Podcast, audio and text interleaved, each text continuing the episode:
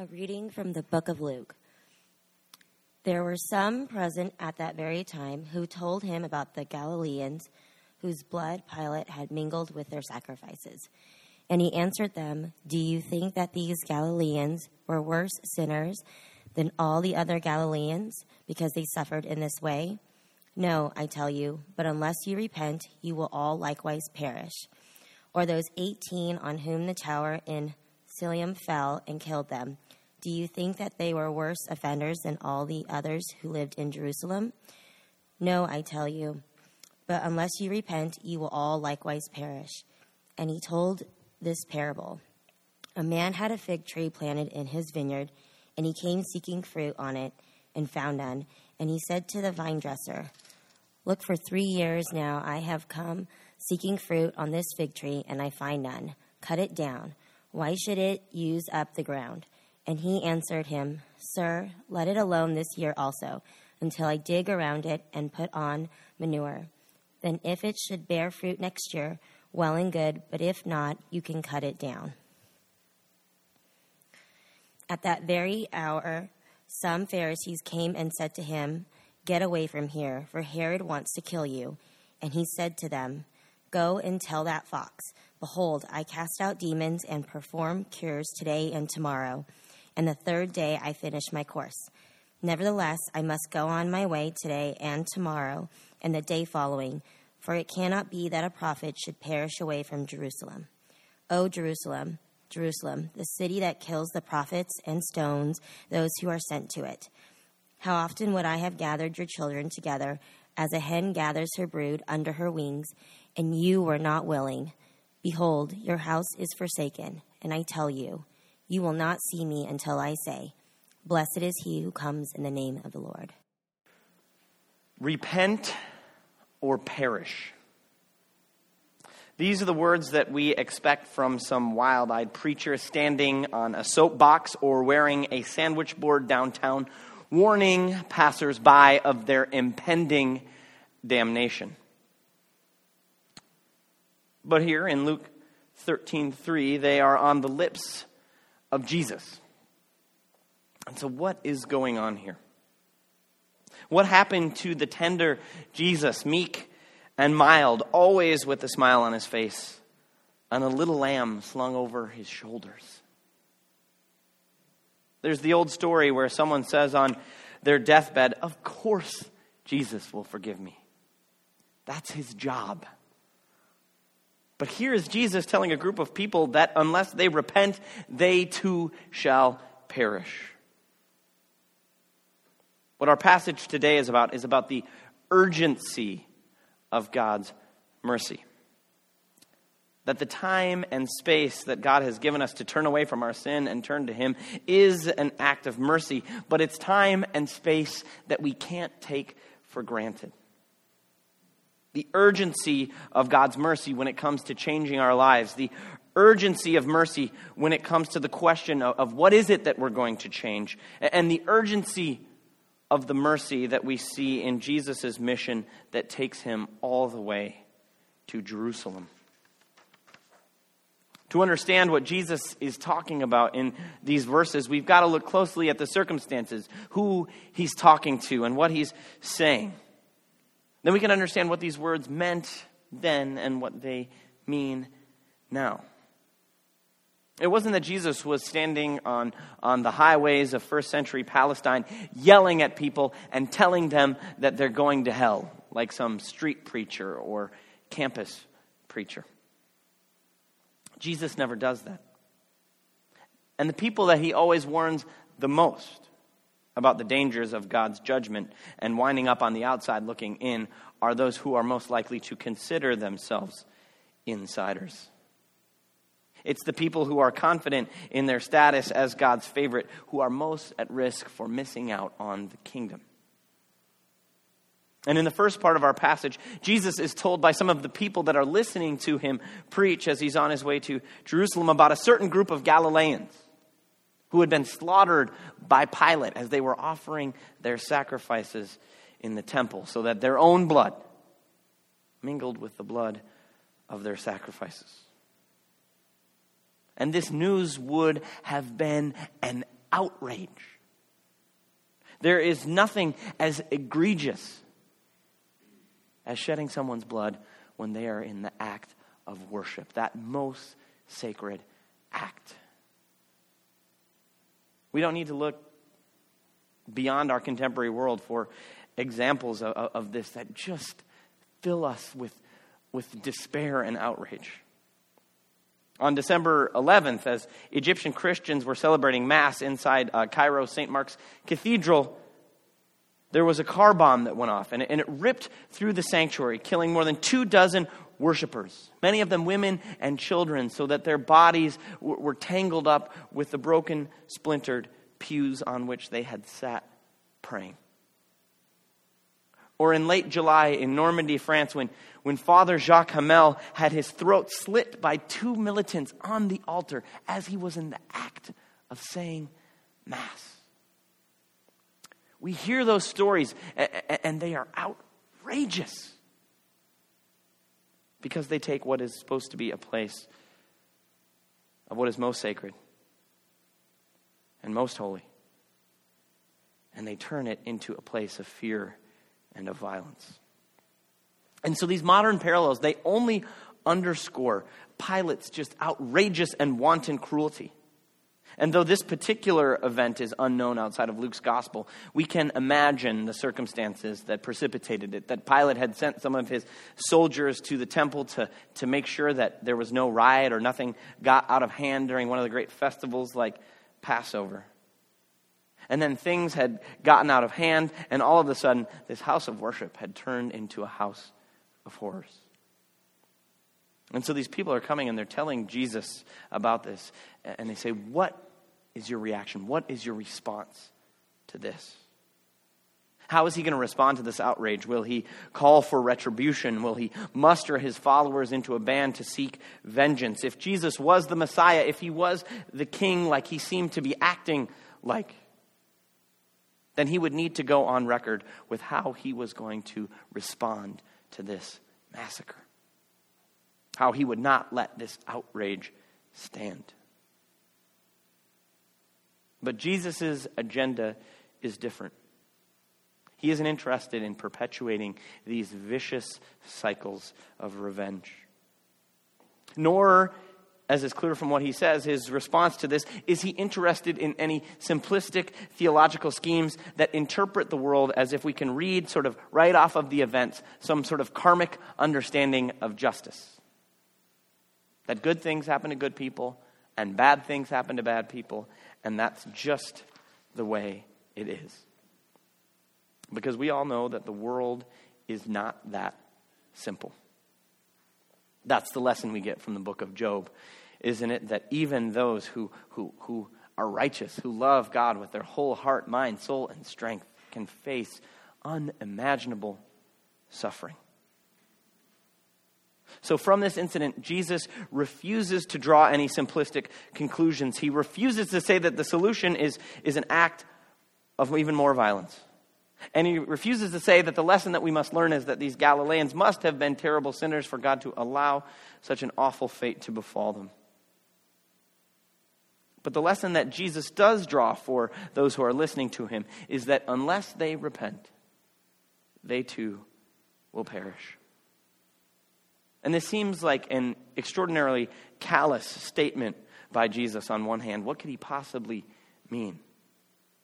And I think on the historical level, Jesus almost certainly is telling his, compa- his contemporaries that if they feed their increasingly revolutionary furor against the Roman Empire, it will only end in a disaster that will be worse than even this tragedy.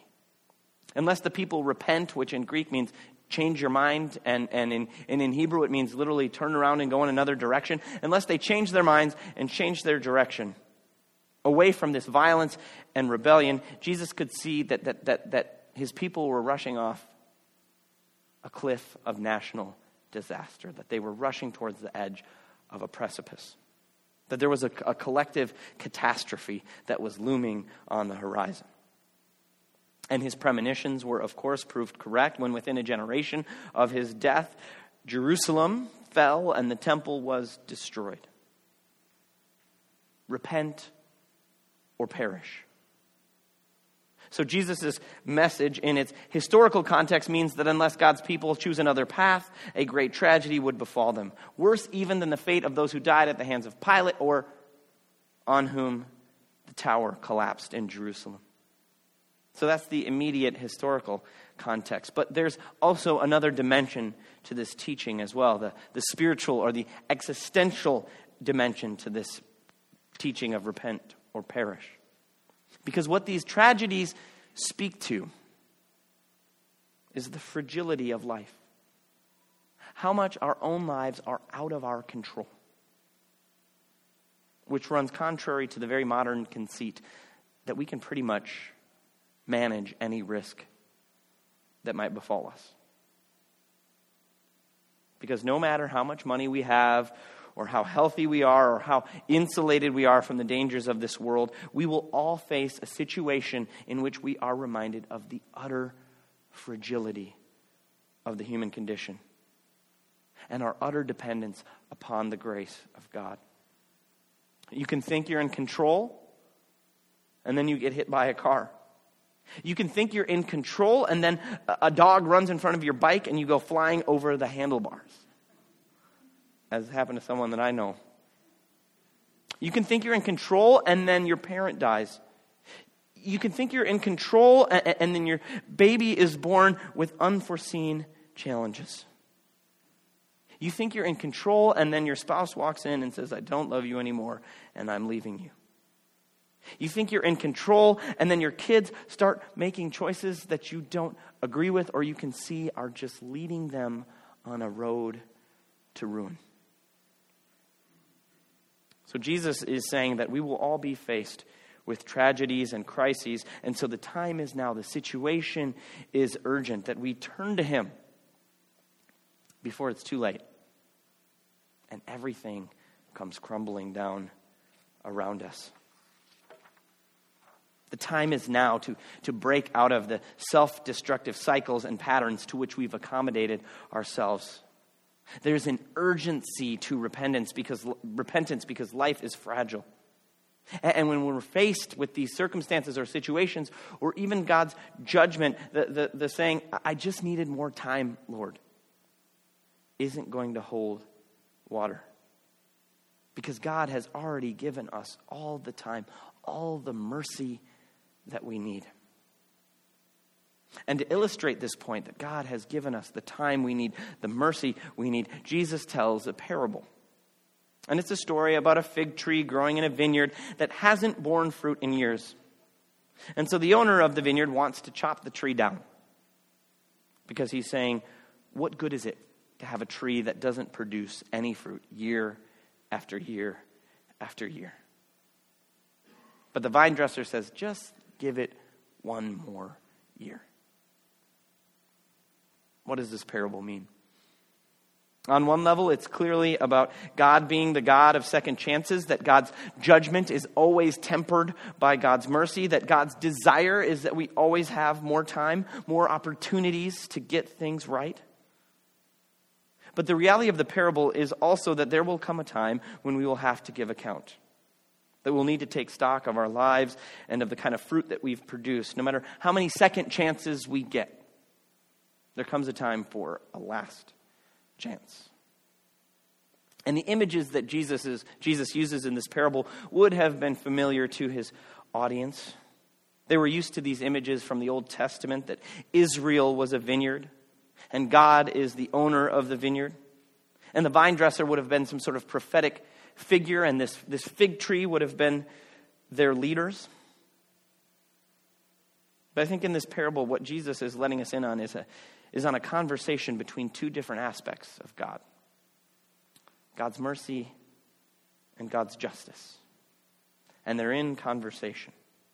And they're discussing this fig tree, which is the leaders of Israel. And, and, the message is basically that, that the leaders of God's people have not borne fruit for years and years and years. And God is patient, but God's justice demands that He do something new before these leaders lead the whole vineyard to ruin before they take up any more resources from the ground without producing anything. And so it's Jesus' warning to the leaders, the chief priests, the Sadducees, the lawyers, and religious scholars that God's patience with them is running out. And unless they get their act together, a, a, a, renewal of God's people is either going to require renewed leaders or new leaders. And Jesus' message to them is don't waste this opportunity. Don't waste this season of mercy because the window is closing. There is mercy, yes, but there is an urgency to God's mercy. We don't have forever. And where I see this passage speaking especially powerful to the church today is the fact that what's wrong with this fig tree is not just that it's not producing fruit. But look at what the owner asks in verse 7. He says, Why should it use up the ground? And so the biggest problem with the fig tree is that it takes and it takes and it takes and it never produces anything. In many ways, one could make this same indictment of the contemporary American church or American Christians. We've been so accustomed to thinking of ourselves as customers in every aspect of our lives that we bring that same mentality into church and into our relationship with Christ. As consumers and as Christians, we're always asking, what am I getting out of this transaction? How am I being fed? Are there the programs that are going to meet my needs? And churches and pastors have learned that the customer is always right, and so we feed this consumer mentality by always trying to give the people what they want. And so there's this, this great outpouring of resources and effort and energy to produce satisfied customers without producing any fruit. And so we gather crowds, but we don't build community. And we make members, but not disciples. And we have worship services, but we never really worship. And we take an offering, but we don't challenge folks in self sacrifice. And we say, not only can you be in the world and follow Jesus, but you can be of the world too. Here's your cake. Eat it too.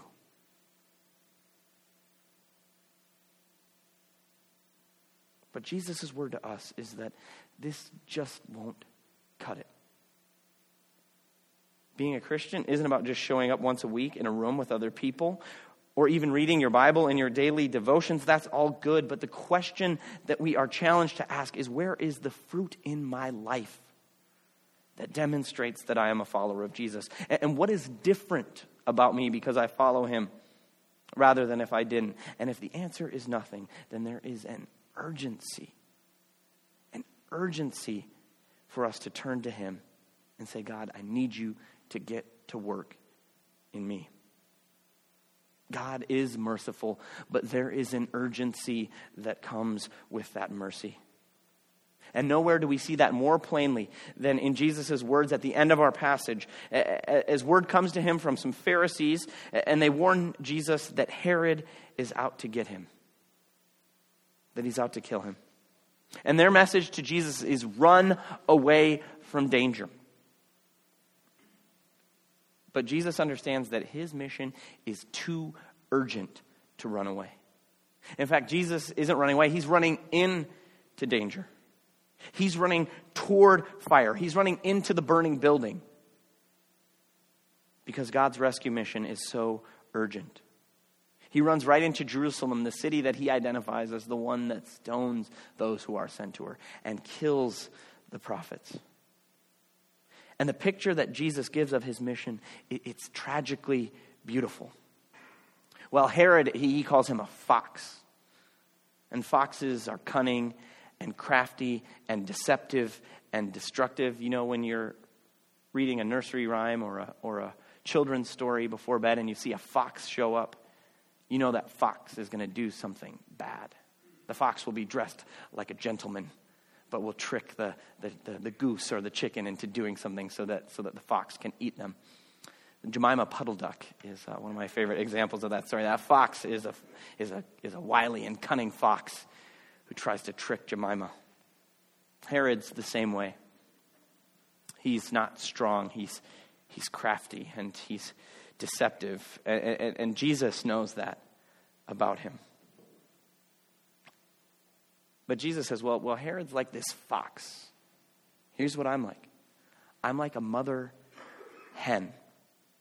And if there's a fire, uh, hens will instinctively gather their chicks under their wings in order to protect them from the blaze. So a mother hen will cover her children and give her life to protect them.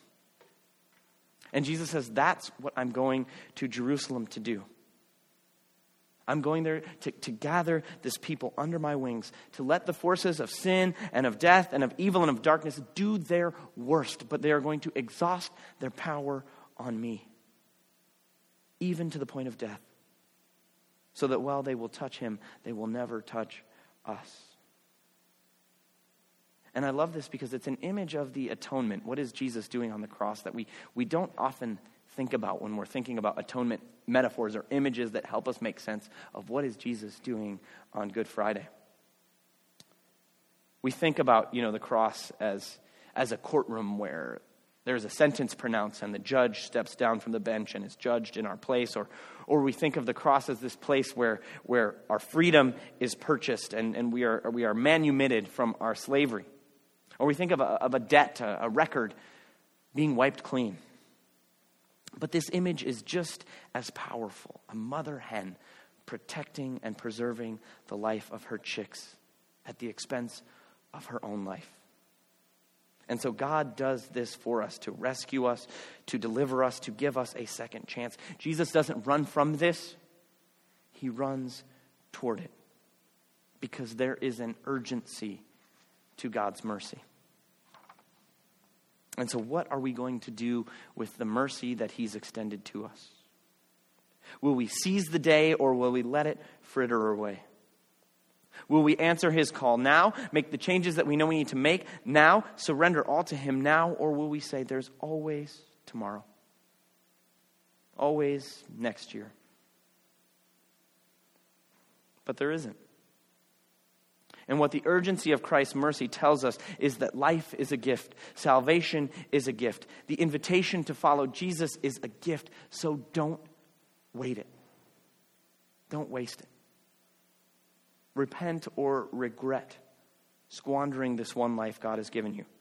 Repent or regret missing out on the greatest adventure of all, which is a life lived with and for Christ that bears the strangest and sweetest of fruit repent or regret the opportunity that you've missed to be a part of God's mission to make all things new, to poke little holes in the veil that separates earth from heaven so that the light shines through. Repent or regret that you've missed that.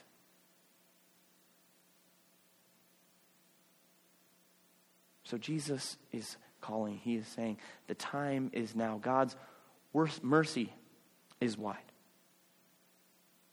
But the moments that we have to respond to that are so precious that they cannot be wasted. In the name of the Father, and of the Son, and of the Holy Ghost. Amen. Let's pray.